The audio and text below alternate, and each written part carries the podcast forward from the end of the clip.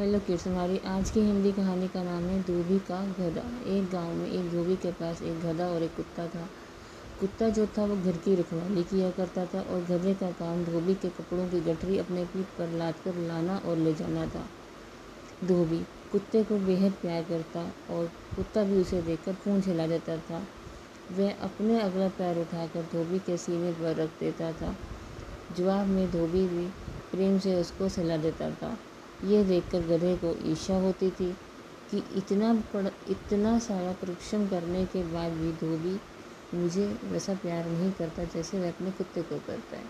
फिर एक दिन गधे ने धोबी को खुश करने के लिए ठीक वैसा ही किया जैसे कुत्ता किया करता था। अगले दिन जब गधे ने धोबी को अपनी ओर आता देखा और वह उसकी तरफ़ दौड़ा, उसने पूंछ को मोड़ कर हिलाने का प्रयास भी किया और अगला पैर उठाकर धोबी के सीने पर रख दिया।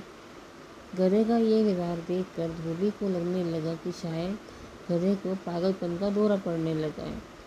उसका, उसने ना आप देखा, ना तार देखा।